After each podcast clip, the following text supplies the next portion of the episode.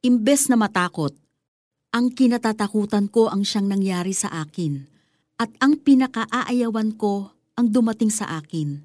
Job 3.25 Mabuting tao, sumasamba sa Diyos, at umiiwas sa masamang gawain.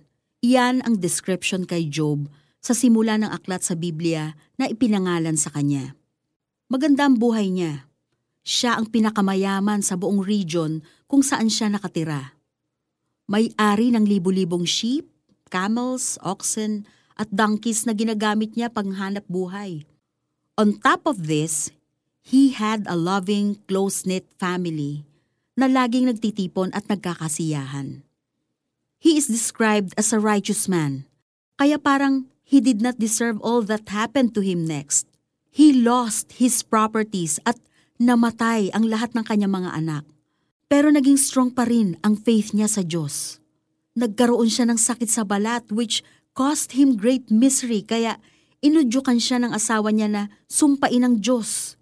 Pero hindi ito ginawa ni Job.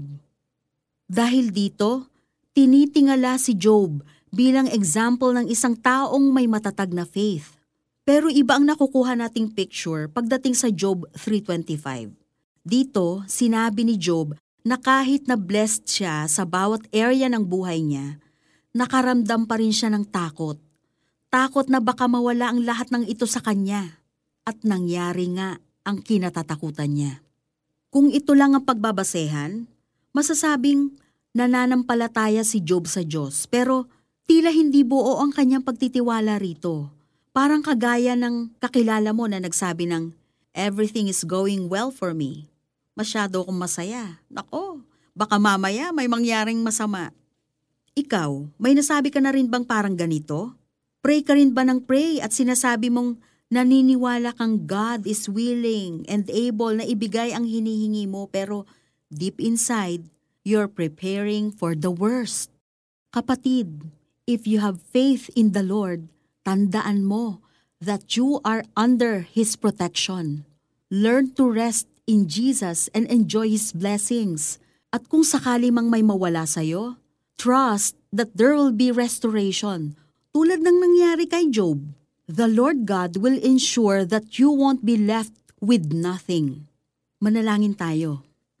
Lord, may mga pagkakataong mas nangingibabaw sa akin ang fear kaysa sa faith ko sa inyo. Tulungan ninyo akong kilalanin kayo as my strength and shield may Jehovah Jireh, ang nagbibigay ng lahat ng aking pangangailangan.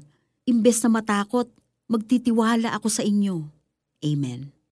For application, isipin ang number one sa prayer list mo ngayon. Buo ba ang tiwala mo sa Panginoon na ibibigay niya ito? Fill your mind with Bible verses tulad ng John 10.10 at gamitin ang mga ito as reminders that the Lord is concerned about your welfare, kaya wala kang dapat ipag-alala. Ang kinatatakutan ko ang siyang nangyari sa akin, at ang pinakaaayawan ko ang dumating sa akin. Job 3.25